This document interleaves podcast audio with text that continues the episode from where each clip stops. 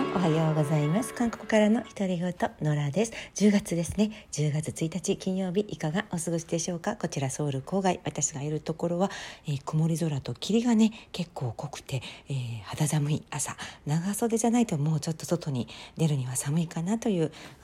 天気になっています。今日は午前中に、えー、仲良しお友達と近所の山に軽く登山に行く予定なので私は登山ウェアに着替えて収録をしています、えー、今朝の新聞に、えー、いろいろ韓国フード K フードの世界進出に関するニュースがあったので今日はちょっとね食べ物関係の話題をお届けしたいと思います。え数日前ニュースになったことが一つあってある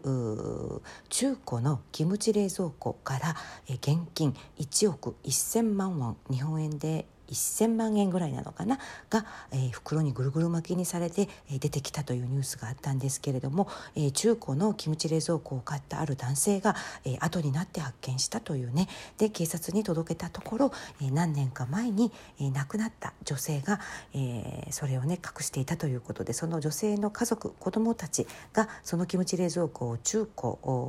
の中古市場に、えー、売ってしまったんですね知らずに。えー、ところがそれを買っ、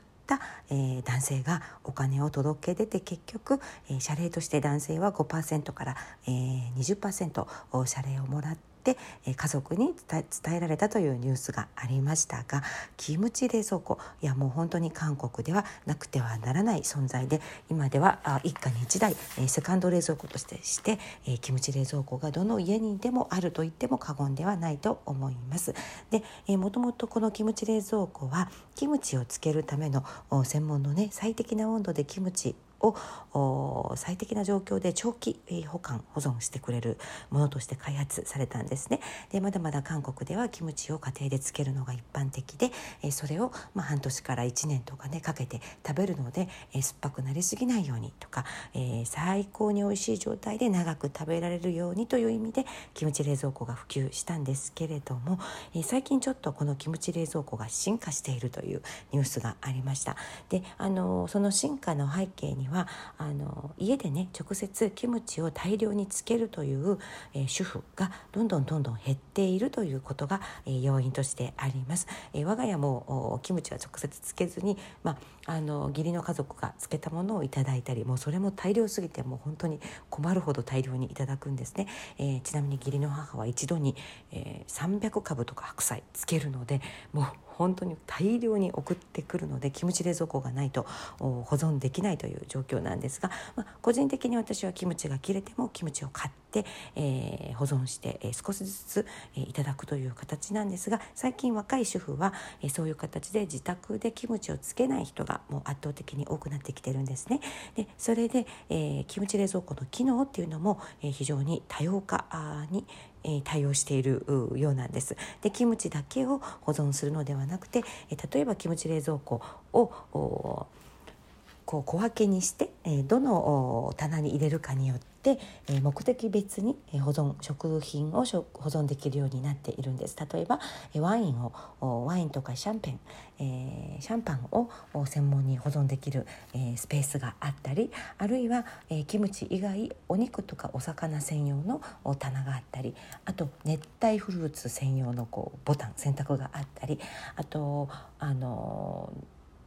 あと傷みやすい野菜ですね野菜とか果物専用の棚があったりとキムチ冷蔵庫も設定によって、えー、すごく小分けにしてねコーナー別に食材を、えー、別々に、えー、最適の状況で保管できるようにというふうに進化しているということなんですね。で中でも面白いのが LG 電子が発表した今回キムチ冷蔵庫新作はですねなんとなんと売っている市販のキムチをメーカーごとに、えー、キムチがにあキムチ冷蔵庫が認識する、えー、そういうシステムが内蔵されているらしいんですね。で、えー、キムチメーカーって韓国に10社ほどあるんですけれども有名なところチョンガッチとかは日本でも有名ですよね。あと CJ グループとかいろいろあるんですけれどもそのメーカーごとに、えーメーカーごとの情報が全て、えー、内蔵されてありまして買ってきたキムチのバーコードをスマホを通じて冷蔵庫に送りましたら、えー、そのキムチの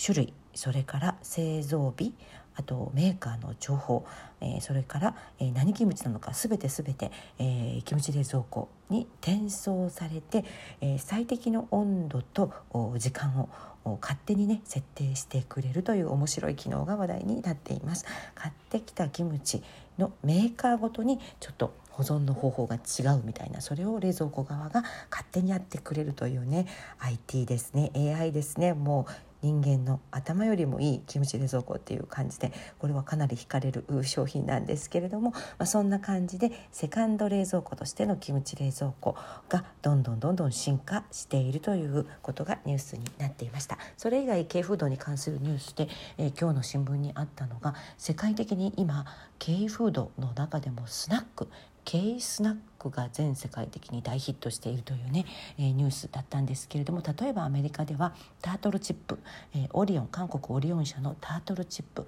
韓国ではコーブチップコブチップと呼ばれて有名な、えー、チップスなんですけれども、えー、日本ではこれ売ってるのかしら？コブチップ、えー、直訳すると亀。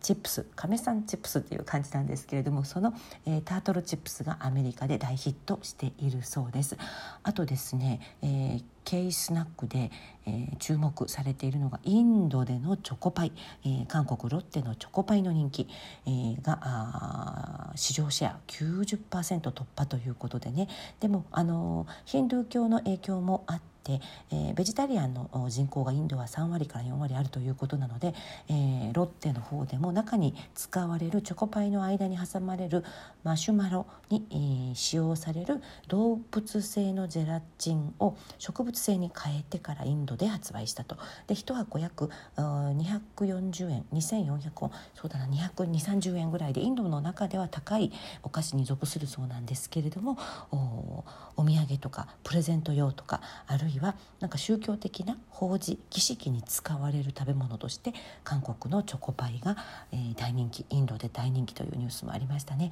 あと、えー、ポッキーのことを韓国語でペペロ。ペペロ。ペペロって言うんですね、えー、ポッキーではちょっと通じないかもしれないペペロって言うんですけれどもポッキー、えー、が、えー、カザフスタンパキスタンなどで、えー、大人気ということで売り上げがもう2割以上上昇したという前年比、えー、いうことです。で、え11月11日、えー、韓国では何の日かご存知でしょうか？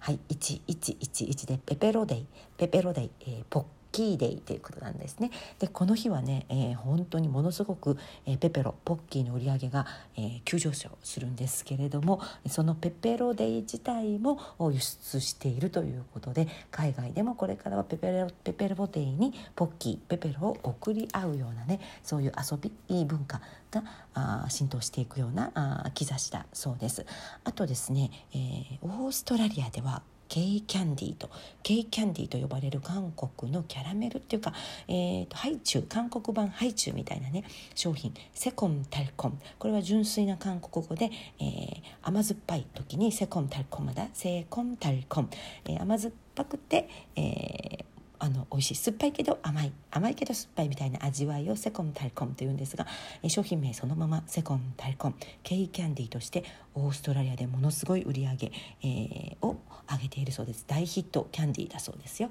あとですねうんそれ以外、まあ、あの全般的に BTS であったりブラックピンクそれからあ、まあ、k p o p 以外にも「パラサイト」などの映画であったり、えー、ネットフリドラマの「イカゲーム」などなどね韓流のコンテンツの人気が高まるにつれて K フード K スナックの売り上げも伸びているということでね。特に海外のインフルエンサーが YouTube などで、えー、K フード K スナックを紹介したりあとラーメンですね。韓国ラーメンをいろんなやり方で、えー、調理して食べる映像が話題になったりしています。ラーメンというと韓国を代表するノンシムの辛ラーメン。これは日本でも簡単に手に入ると思うんですけれども辛ラーメンの売り上げがアメリカでものすごいそうです。で新しい工場を、えー、アメリカに、えー、ロサンゼルスだったかな、えー、作っているとノンシムの方でね、えー、聞いたんですけれども、えー、海外売上が、えー、全社売上の35%を占めているとノンシム側では発表しています。あとこれは辛すぎて私は食べられないんですけれども日本でも人気だと聞きました、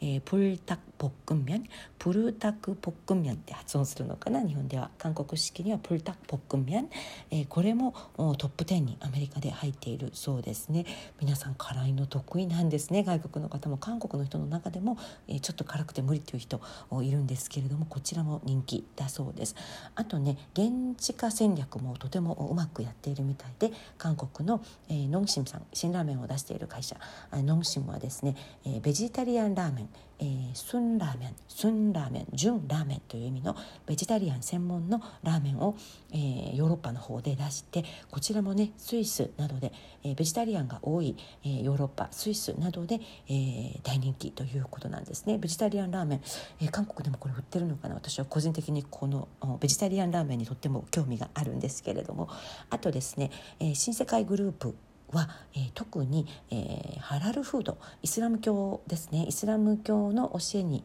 沿った、えー、ハラルフードに対応したラーメン。手羽ラーメン。手羽郡大当たりっていう意味なんですけれども手羽ラーメンとかを、えー、出しているそうです。イスラム教圏で、えー、マレーシアとかシンガポールタイ台湾えー、などでね、えー、出しているそうなんですけれどもこの、えー、ハラルフード特に豚肉をね使っていませんみたいな、えー、ハラルフード対応の専門のラーメンもかなり、えー、売り上げが伸びているということが話題になっていました。はい、いろんなあキーフードK スナックが今ね、えー、世界的に大進出しているということで、えー、韓国企業としてももうあらかじめね最初から海外進出を念頭に置いて商品開発するみたいな、えー、感じになってきています。はいということで今日は、えー、食べ物関係、えー、K フード K スナックに関してお届けしました金曜日ですね皆さん、えー、幸せなあ楽しい週末をお過ごしくださいソウル郊外より野良でした감사합니다안녕